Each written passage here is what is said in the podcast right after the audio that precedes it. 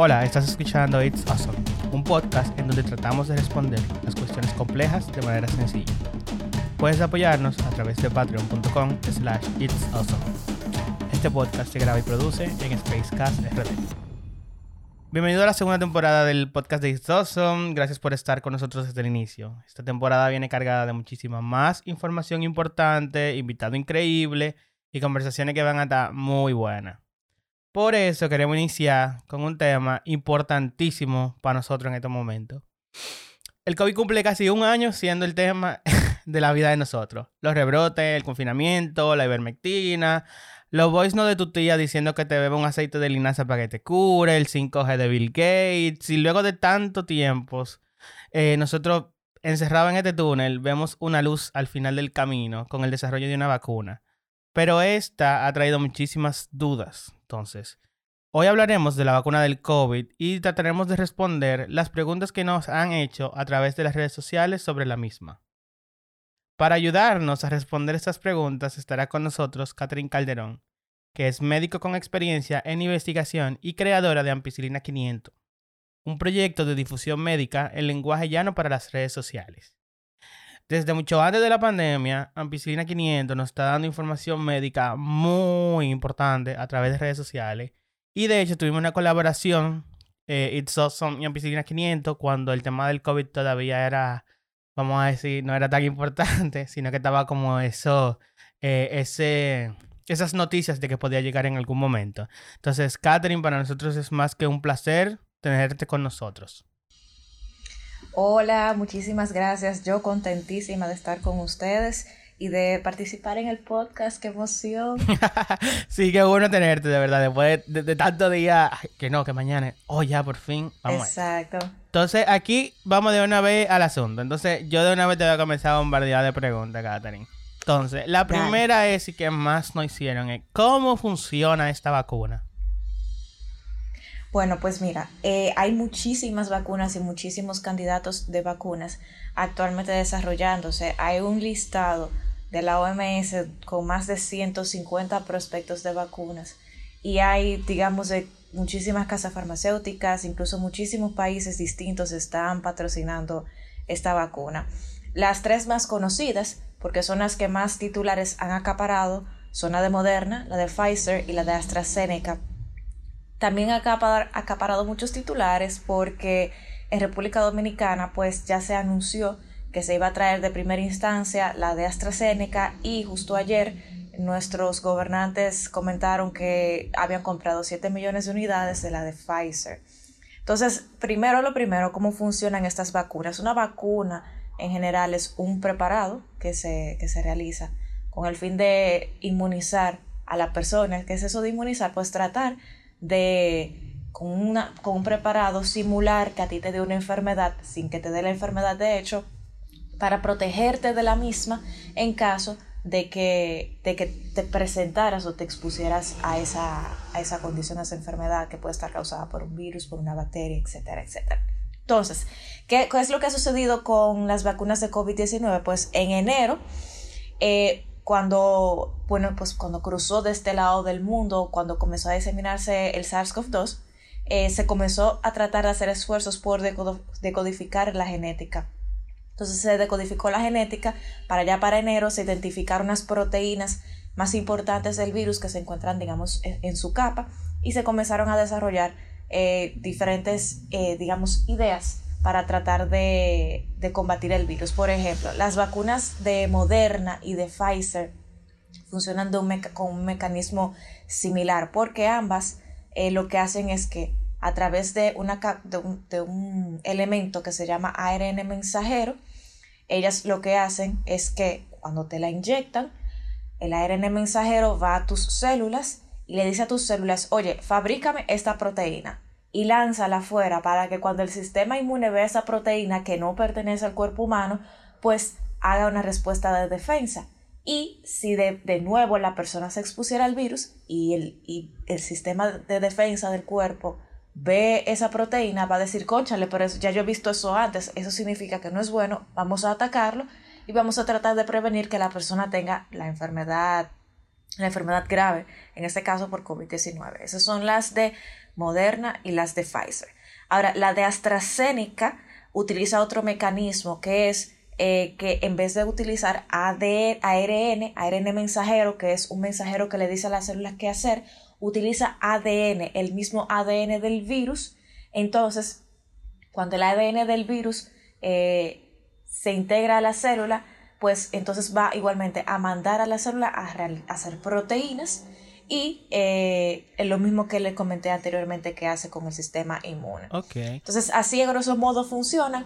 La, vacuna de AstraZeneca, digamos que tiene eh, un mecanismo un poquito más eh, digamos, tradicional, pero ninguna de las dos tiene tecnología que antes se haya usado en vacunas, son tecnologías nuevas, pero ojo, y quiero ser cuidadosa con esto, no por nuevas significan que estemos improvisando. Estas tecnologías tienen más de 30 años que están desarrollándose. Lo que pasa es que como tenemos vacunas para la mayoría de las enfermedades importantes que atacan a muchísima gente alrededor del mundo, pues no habían tenido chance de poderse implementar. Entonces, son tecnologías muy chulas, o sea que vamos a ver cómo funcionan en la vida real, porque ya por los ensayos clínicos hemos visto que funcionan muy, muy, pero muy bien. Súper. Entonces, mira, como tú me dijiste que básicamente te inyectan como quien dice el virus, pero eh, modificado. Entonces, cuando me ponen la vacuna, es otra pregunta que nos hicieron mucho. ¿Me va del virus? O sea, ¿se supone que yo voy a tener COVID cuando me inyecten la vacuna? Mira, esa es una excelente pregunta.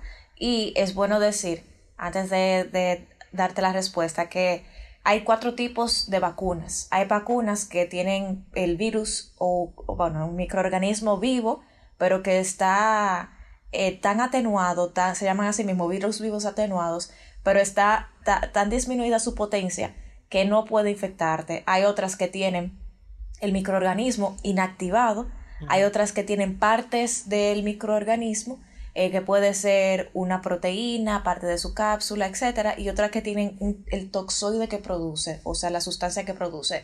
Las de COVID-19 ninguna son de ese tipo, o sea, que no te van a poner ni el virus vivo, ni te van a poner el virus, ni partecitas del virus, sino que son vacunas que utilizan material genético. Lo que te van a inyectar es parte del material genético, que no cambia tu genética, que no te va a hacer que te salgan un brazo en la frente, ni te va a hacer zombie, sino que ese material genético se desecha una vez que se utiliza. Entonces, por eso es que no es capaz de darte la enfermedad, porque no te estoy poniendo el virus en sí, sino el material genético que es el que ordena a las células hacer los elementos que necesita el virus pues para seguirse reproduciendo.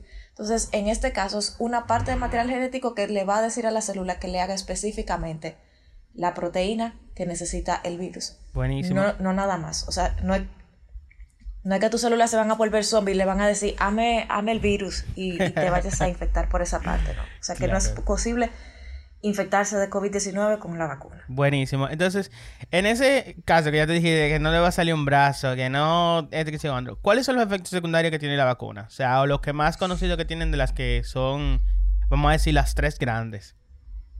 Exacto, de las tres grandes, los más conocidos hasta ahora, lo que hemos visto por los ensayos clínicos y las personas que se las han puesto, básicamente es dolor en el lugar de la, de la inyección, dolor de cabeza, hay alguna persona que le ha dado fiebre, sobre todo con la segunda eh, dosis, eh, dolor de cuerpo y eh, básicamente eso es muy similar a lo que podemos observar con las vacunas, digamos, convencionales, las que nos ponemos de rutina. Sí. Nada fuera de lo común, nada de brazos extra. No, el, el flu shot, de hecho, la, la de la influenza, cuando te la dan, te da como un chin de, o sea, tú te sientes como el cuerpo acalambrado, pero al final del día es para que no te dé más fuerte la gripe.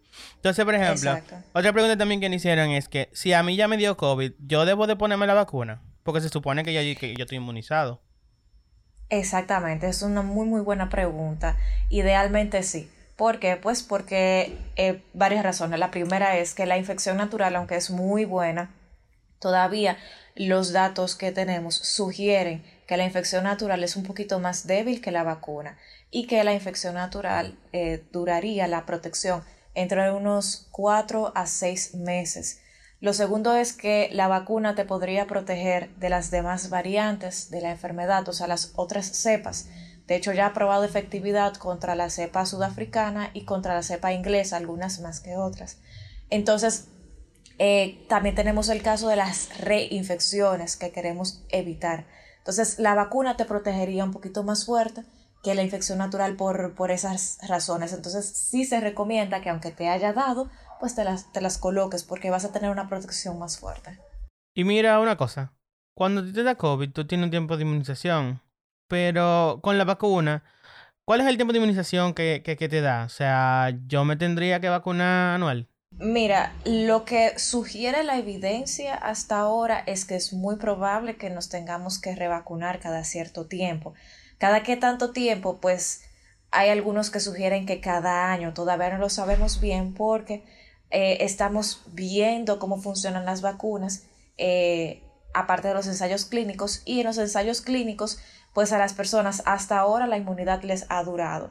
Eh, como los ensayos clínicos no se pudieron correr por más de un año.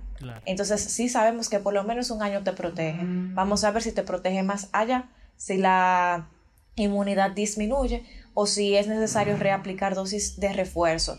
Hay algunos, todavía hay un poquito de, todavía no nos ponemos de acuerdo porque hay algunos autores que dicen que es muy probable que la vacuna te proteja más allá de un año por los tipos de anticuerpos que genera. Hay otros que dicen que en algunas personas no, que quizás dependa del tipo de vacuna, pero vamos a esperar. Por lo menos un año te protege. Buenísimo. ¿Y cuántas dosis son necesarias para la más alta efectividad? Bueno, para que sea en los ensayos clínicos vimos una mejor eficacia luego de las dos dosis. Luego de la primera, en dependencia de la vacuna, la eficacia puede rondar entre el 50, 62, 72%, pero ya al colocar la segunda, esa eficacia aumenta por encima del 90% en las tres vacunas, ya el porcentaje en el que eh, de, eficacia que tienen las vacunas, pues eh, va a variar por, el, por la marca, por el tipo de vacuna, pero todas con dos dosis te protegen por encima del 90%. Ok. Y una cosa, por ejemplo, eh, recientemente tuvimos el caso de Adriano Espaillat, que es eh, un representante dominicano eh, en el Capitolio allá en Washington. él, se, él se puso las dosis, pero igual se infectó del COVID. Yo si me la pongo, tengo riesgo de infectarme. ¿Puedo dejar de tener mascarilla o tengo que seguirla usando?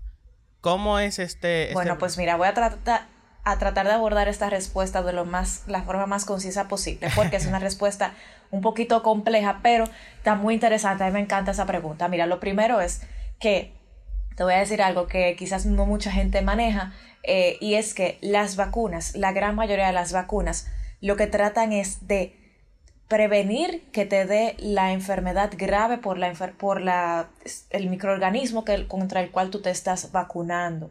En muchas ocasiones, las vacunas también pueden tratar de evitar que tú te enfermes, o sea, como que aró, que tú te enfermes de esa enfermedad que no te dé nunca.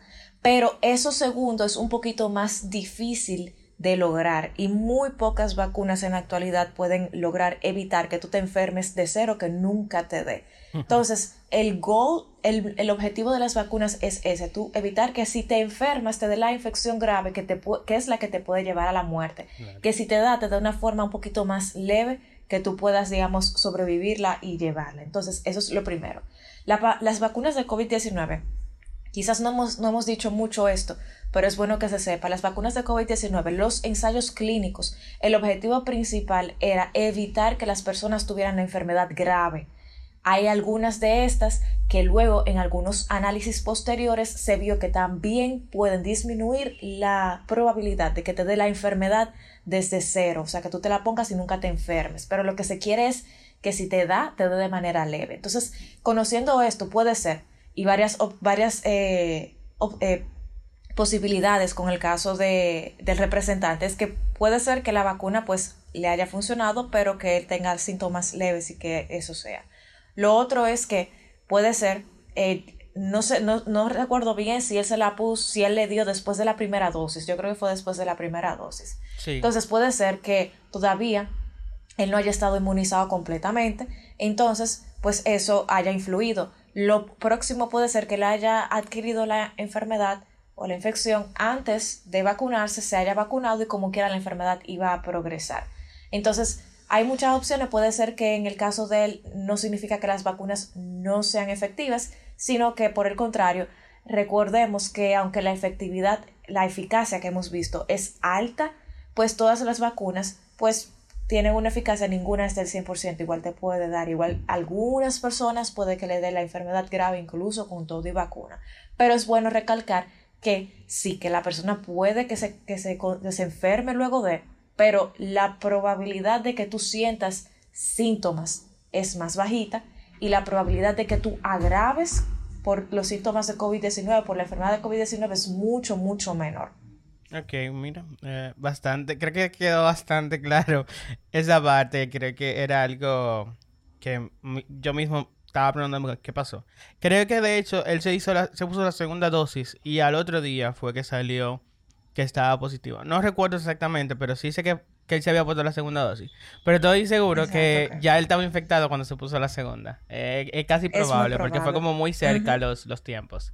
Entonces, de las tres grandes, vamos a decir, de las que están en el mercado, que son eh, Pfizer, AstraZeneca y Moderna, es verdad que hay algunas que son de mejor calidad, hay otras que son de menor calidad. ¿Cuál es la que viene para acá? Mira, las que vienen son las de AstraZeneca y las de Pfizer, dos eh, que vienen de dos grandes compañías muy conocidas que tienen muchísima experiencia en hacer medicamentos. Todos conocemos uno muy famoso de Pfizer. Eh, bastante, bastante. Exacto. Entonces, también AstraZeneca tiene mucha experiencia haciendo eh, medicamentos y me parece que también vacunas. Las dos son de muy buena calidad. ¿Qué es lo que ha pasado? Vamos a como dicen los gringos, address the elephant in the room. Vamos a hablar del, elefante en la habitación. Eh, con la de AstraZeneca sucedió algo muy interesante y es que ellos hicieron ensayos clínicos, todo bien. ¿Qué pasa? Algo que se le criticó mucho a AstraZeneca fue que AstraZeneca utilizó bueno, ellos, ellos fueron de los que más hicieron ensayos clínicos, pero ellos utilizaron metodologías distintas en casi todos los lados. Entonces, al final, los ensayos clínicos no eran como que muy comparables. Eso fue un problema porque en algunos lugares por error dieron, en vez de las dos dosis completas, una dosis al inicio, luego la mitad de una dosis al final. Eso fue un error. Y por ese error se dieron cuenta que es más eficaz poner una dosis y media, o sea, una completa al inicio y la mitad de una al final, que poner dos completas porque cuando, se, cuando colocaban las dos completas, se dieron cuenta que la eficacia era más bajita que cuando ponían una y media. Entonces, por eso mucha gente se asustó y dijo, conchale, pero si me van a poner la de AstraZeneca, eso no me va a funcionar tan bien. Eso es lo que tiene es una eficacia del 60-72% si me ponen las dos dosis completas, pero no. Todavía no se ha dicho mucho cómo va, va a ser el, el proceso de vacunación, pero es muy probable que terminemos recibiendo una dosis y media en vez de las dos dosis completas y con una dosis y media, pues la eficacia es por encima del 90%. Las de Pfizer, con dos dosis completas, entonces tenemos una eficacia que anda por encima del 90%, entre 94 y 95%. La de AstraZeneca para nuestros países tiene, digamos, una ventaja y es que la de AstraZeneca se puede almacenar en los congeladores convencionales que tenemos hasta en casa. No que vamos a tener en la casa, pero ¿cuál es la importancia? que cuando usted se vaya a la loma de la yuca, por allá botado por por el sur, donde quizás la electricidad no funcione tan bien, donde, ojo, las neveras que se utilizan para guardar vacunas no utilizan electricidad en muchos de esos lugares, sino que son neveras que utilizan gas para que si hay interrupciones, entonces no se vaya, no se pierda la cadena del frío, se pueden almacenar ahí. Mientras que las de Pfizer necesitan un supercongelador, porque las temperaturas son de ultra frío. Que ya Promesecal dijo que se han identificado unos cuántos ultracongeladores que pueden almacenar hasta 400.000 dosis, pero probablemente esos ultracongeladores se vayan a disponer en lugares específicos donde se pueda garantizar un buen suministro de energía eléctrica. O sea que las dos son buenas.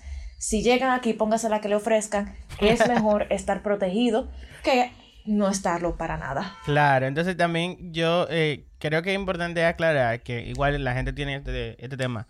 No, que traigan la de Pfizer, que sé cuánto. Eh, tenemos también a veces que pensar, dejar de pensar en nuestra burbuja del centro de la ciudad y entender que hay muchos, muchos campos, muchos sitios en que la de AstraZeneca es importante por lo que dice Catherine, o sea, tú puedes guardarla en un congelador que mantenga la temperatura. Pero cuando estamos hablando de un congelador especial, es una cosa, señores, que tienen que guardarse, creo que bajo cero, ¿no es? centígrado. Eh, Muy debajo de bajo cero. Una cosa es un súper frío, una cosa que, que, que, tú sabes, entonces en este país tropical una nevera nunca va a llegar a, eso normalmente. Entonces, por eso es importante también. Que la gente me critica mucho, pero hay que ver esas cosas. Entonces. Claro, porque mira, la de Pfizer, la de AstraZeneca son entre 2 y 8 grados y la de Pfizer es 70 grados bajo cero. Exacto, 70 grados bajo cero es muchísimo. O sea, eso es mucho. Entonces, eso es importante tener en cuenta, señores. Que antes de poner una crítica a la gente de Oxford. Entonces, eh, eh, eh, esta pregunta me causó curiosidad. Yo no sabía si ponerlo o no, pero igual creo que lo he escuchado para dejarlo claro. ¿Es cierto que están hechas con material genético que proviene de fetos? la vacuna? Mira, qué bueno que te haces esa pregunta porque es muy, pero muy importante. Y e igualmente, otro elefante en la habitación, porque a veces tú escuchas eso y tú te quedas, tú hasta dudas. Pero mira qué es lo que pasa, Alexis. Mira, en los 70, 80 comenzó a utilizarse algo que se llama células, eh, líneas de células fetales, que no es lo mismo que tejido fetal. Las líneas de células fetales eh, usualmente se hacen crecer en un laboratorio. ¿De dónde vienen estas líneas de células fetales? De abortos electivos, o sea, mujeres que decidieron abortar entre los 70s y 80s se tomaron esas células, no tejido, células de líneas fetales y desde ese momento son esas mismas células se han venido multiplicando, multiplicando, multiplicando en los laboratorios y se utilizan para a veces el desarrollo de las vacunas, o sea, para identificar que funcionan, para veces, para una fase de confirmación, que es para darse cuenta que realmente funcionan las vacunas, y algunas tienen eh, células fetales que se utilizan para la fase de producción, que es para darse, bueno, para eh, hacer la fórmula que funciona. La de Pfizer utilizó, las utilizó esas, esas líneas de células fetales, pero solamente para la fase de desarrollo. Eh, o sea que ahora mismo ninguna de las que se están ofertando en el mercado, que te las van a poner a ti y a mí, ninguna tiene células, líneas de células fetales. O sea que se utilizaron para ver que funcionaban, pero no. Y eh, eso es bueno aclararlo porque no es que van a utilizar fetos de, fetos abortados. Claro. eso nunca se ha utilizado, nunca, nunca fue así, sino que son, son células de, de, esos fetos que vienen de los 70 a 80 y se vienen multiplicando. O sea que nada que ver, vaya a decírselo a su tía, póngale este pedacito de, audio en, un grupo de WhatsApp para que para que nos nutramos mejor de la información. Es importante porque igual tenemos que, eh, en cierta parte hay que entender que hay gente que tiene diferentes creencias, hay gente que tiene eh, sus creencias chocan con la idea del aborto y entienden que no se van a poner, eh, que no se pueden poner la vacuna por este tema. Entonces esto es muy, muy, muy importante en un país eh, donde se profesan muchas religiones eh, que van en contra de esa práctica, porque mucha gente se, se desinforma y no se la va a poner y que por eso. De hecho, tengo entendido que hasta que el Vaticano mandó una carta indicándole a la gente que se pusiera su vacuna. O sea, señores, pónganse su vacuna, que, que eso es lo que nos va a, a, a ayudar a todito. Entonces, esta fue la pregunta que más hicieron, porque creo que es lo que todito estamos esperando. ¿Cuándo que llega la vacuna al país y cómo será el proceso? Bueno, hay una de las vacunas que se piensa que es la de AstraZeneca que se espera que llegue entre marzo y abril. Y ya ayer el gobierno dijo que la de Pfizer llegaría eh, al final del segundo trimestre. O sea, eso sería ya más o menos a, por el final del verano, más o menos por ahí. Eh, sí, entre junio, entre junio y julio, que sería la, la segunda vacuna, la de Pfizer de esa, de esa vacuna y de la de AstraZeneca todavía no conocemos bien los protocolos de colocación, cómo va a ser, pero sí sabemos que habrán eh, campañas masivas de vacunación. Eh, la forma en la que se va a colocar, bueno, entiendo que primero será al personal eh, de primera línea, a los médicos y demás personal que es necesario que estén trabajando todos los días luego seguramente población de riesgo y luego la población en general. Pero eso es una conjetura porque todavía no tenemos los planes. Claro, sí, hay que tener pendiente que estos son conjeturas. Todavía no se han lanzado planes concretos de cómo se hará. Esto lo hará el gobierno en su momento. Entonces, una vez ya tengamos la vacuna en el país, ¿qué porcentaje de la población debe adquirirla para lograr la inmunidad? O sea, ¿cuándo volveríamos a bailar teteo sin miedo a que no vayamos a infectar todito? Mira, voy a comenzar de atrás para adelante. ¿Cuándo volveríamos a la normalidad? Pues esa es una muy buena pregunta y ahí me pongo como Cardi B, hasta yo quiero saber, pero no sé. Eh, y es porque realmente nos va, yo quiero que, que nos comencemos a cambiar el chip. Nos va a tomar un tiempecito, tendremos que irnos acostumbrando a un cierto tipo de nueva normalidad y eso no es malo, eso significa simplemente que la vida es dinámica, nada es estático y todo va cambiando. Como hasta ahora, al principio no nos va a gustar, o sea, al principio no, ya estamos hace rato aquí, no nos ha gustado, no nos ha gustado para nada, pero es algo que tenemos que saber que poco a poco vamos a ir saliendo de esto es bueno que igualmente veamos la luz al final del túnel, pero que no nos desesperemos. ¿Por qué digo esto? Pues porque incluso aunque usted se ponga la vacuna, señora, hay que seguir usando la mascarilla y hay que seguir tratando de, hacer las medidas de, de, prevención. ¿Por qué? Porque como dijimos antes, primero eh, la vacuna va a prevenir que tú te infectes de, bueno, que te que desarrolles la enfermedad eh, de manera grave. O sea que igualmente tú te puedes infectar. Todavía no sabemos bien si la vacuna es capaz de prevenir que si tú te contagias, y te da de manera asintomática o con pocos síntomas, todavía no sabemos si tú no vas a ser capaz de propagar la enfermedad. Algunos datos sugieren que sí, pero todavía tenemos que ver eso. Entonces, la vacuna lo que nos va a dar, lo que nos va a dar es un, digamos, un pequeño segurito de que si me da, no me da con síntomas tan graves y no me, puede, y no me muera por, por COVID-19. Eso es lo próximo. Lo otro es que y ahí voy a con la primera pregunta. Eh, para tú crear inmunidad y tú desarrollar inmunidad se tomó un tiempecito. Luego de la primera dosis duran entre 10 o 12 días el cuerpo para montar esa respuesta inmunitaria de defensa. Y luego de ahí, pues entonces con la segunda dosis ya eh, una o dos semanas después ya tú estás, digamos, inmunizado completamente. Pero necesitamos que una gran parte de la población se la ponga. ¿Qué gran parte de la población? Pues igual como Cardi B, todavía no sabemos pero creemos que por lo menos un 70 o un 75% se la debería poner para poder garantizar la inmunidad de rebaño. Esto, esto quiere decir que suficientes personas se la pongan de manera que la circulación del virus cada vez disminuya y sea menor y que cuando el virus intente infectarte diga, ah, pero mire, te tiene la vacuna, déjame seguir con el próximo, oh, pero este tiene la vacuna. Y que podamos así proteger al que no puede ponérsela porque tiene alguna enfermedad importante, porque es algún tipo de, grupo de riesgo que si le ponemos la vacuna, eh, digamos, va a ser una alergia severa, etc. Entonces, la bottom line, eh, hay que ponerse la vacuna, hay que seguirse cuidando y quizás en un tiempecito cuando el virus eh, disminuya su circulación, podamos quitarnos las mascarillas y volver a abrazarnos como antes. Vamos a poder bailar teteo en la discoteca. Muy bien. Exactamente. Mientras tanto, no lo hagan, no se junten, vacúnense. Eh, esta vacuna incluye la nueva cepa, o sea, las vacunas que nos van a poner eh, son pueden atacar a la nueva cepa que existe, que es la británica, que ya no sé cuántas cepas son, pero esas.